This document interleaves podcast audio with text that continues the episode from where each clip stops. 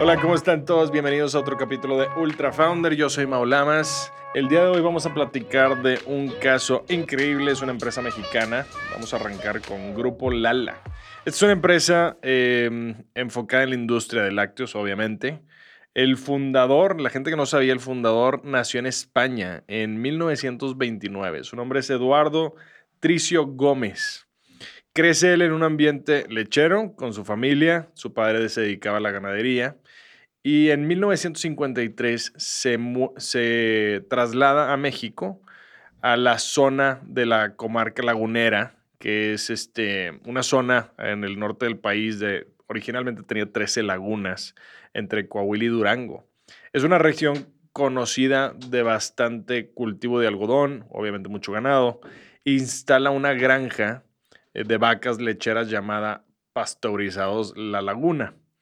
Entonces empieza a crecer su empresa nueva y en ese momento, junto con otros eh, ganaderos, dicen, oye, necesitamos nosotros un crédito o alguna forma de poder eh, crecer este tipo de negocio y se, se crea la Unión de Créditos de Productores de Leche de Torreón con 114 socios, apoyado por el gobernador en ese momento.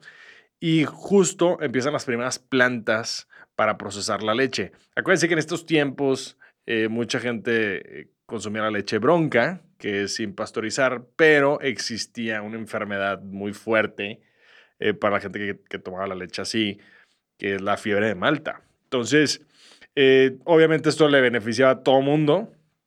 Se juntan todos estos empresarios y eh, ponen a través de estos créditos las primeras plantas.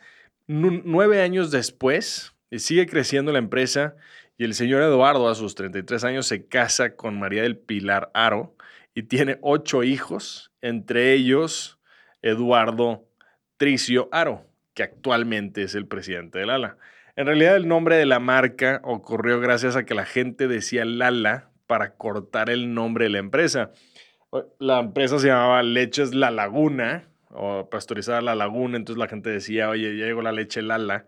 Y de ahí dijeron, oye, ¿por qué no lo hacemos más fácil? Hasta la misma gente lo rebautizó el negocio. Entonces cambian el nombre y se vuelve oficialmente Leches La, la, la Laguna, Leches Lala de Torreón, Coahuila. En estas épocas los problemas eh, eran muchos también de enfermedades. Eh, la población eh, no tenía los recursos para transportar la leche. Tenían que mandar la leche en pipas a otros lugares. Justo Leche Lala, uno de los pilares que tuvo en su empresa fue poder mandar la leche de calidad a la Ciudad de México. Y de ahí la distribuían en vidrio. También para la gente que no se acuerda, en esas épocas pasaba un señor gritando en las calles la palabra leche, la gente le daba sus envases de vidrio y recogía los envases de vidrio, los limpiaban, los sanitizaban y volvían a dar eh, otros envases con leche. Entonces se volvió un proceso muy difícil para crecer, pero cinco años después, en 1967, la empresa inaugura una planta en la Ciudad de México y implementa eh, los cambios importantes de la industria, que es cambiar el vidrio por el cartón. Y aquí es donde empieza la comercialización de la leche en envases de cartón Pure Pack. Entonces, esto es un game changer. Ya no necesitan hacer estas rutas para, para recoger los envases, ni tener que crecer eh, paso tortuga. Y, y, obviamente esto hace que crezca la producción. Para esas épocas, Lala producía 35 mil litros de leche al día. Eh, Eduardo Tricio Gómez, el señor, introduce nuevas técnicas de producción, eh, por ejemplo, la ordeña automática. Eh, también quitan toda la mano de obra a la gente que ordeñaba a las vacas a mano y aumenta la distribución por todo el país, como decíamos, iniciando en la Ciudad de México. Para la época de los 70 incrementan con toda esta tecnología, todas estas plantas incrementan a 363 mil litros diarios y este crecimiento se mantiene eh, con, todos los meses hasta que se vuelven líderes en industria. En 1985 nace la Fundación Lala y dos años después introducen la leche ultra pasteurizada, que era una planta eh, ultra en Torreón, donde ahí sí ya hacen todavía un producto de mayor calidad. Entre 1990 y los 2000, Lala consolida varios procesos. Nace la empresa Tecnopac de la Laguna para fabricar envases de plástico. También integran la marca Nutrileche a su portafolio, que se vuelve un brazo eh, que en su momento va a ser de los brazos más fuertes que tiene Grupo Lala. Crean el Instituto Lala también para investigación y empiezan a limpiar todas las áreas de oportunidad que tenían con el producto.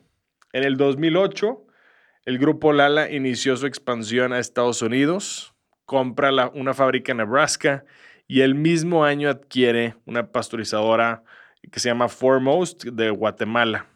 Este, todo esto igual basado en su Instituto Lala y ahora tenían una Universidad Lala. Un año más tarde compra National Dairy Holdings LP y la adquisición eh, hace que Lala pueda entrar también, no solamente Estados Unidos, sino Latinoamérica con ahora la empresa láctea de Brasil, Vigor Alimentos, en el 2017. Eh, todo esto empieza a ser parte de la historia de Lala. Años anteriores, en el 2013, entra en la Bolsa Mexicana de Valores a hacer su oferta pública y el fundador, ese mismo año, Eduardo Tricio Gómez, fallece el 13 de julio del 2014 a sus 85 años y como dijimos, uno de sus hijos, eh, Eduardo Tricio, entra como presidente a sustituir a su papá. Eh, siendo el presidente, eh, lanza entonces la oferta pública y levanta 14 mil millones de pesos a un precio de 27.5 la acción. Esto ayuda a Lala a consolidarse en el mercado, a seguir creciendo con adquisiciones y justo en el 2015 inauguran una planta en Nicaragua, en San Benito. Eh, también lanzan Lala 100 eh, y centros de distribución en Irapuato. Lala 100 es un producto único en el mercado gracias a un proceso de ultrafiltración 100% libre de lactosa en el mismo, con un mismo sabor natural que traían ellos en el mercado. En diciembre de 2021 la compañía Lala decide eh, salirse de la Bolsa Mexicana de Valores, eh, luego de que los accionistas aprueban cancelar los títulos en el mercado bursátil y hace movimientos nuevos para el siguiente crecimiento de la empresa. Actualmente Lala tiene presencia en Estados Unidos, en Centroamérica y en Brasil. Cuenta con 31 fábricas en América, 172 centros de distribución y emplea más de 40 mil personas. Venden hoy en día 9 millones de litros de leche diarios. Grupo Lala es una de las empresas más grandes de México. Ojalá les gustó este caso, es de mucho orgullo una empresa mexicana que ha crecido tanto. Vamos a dejarlo ahí y pasamos con nuestra sección del invitado.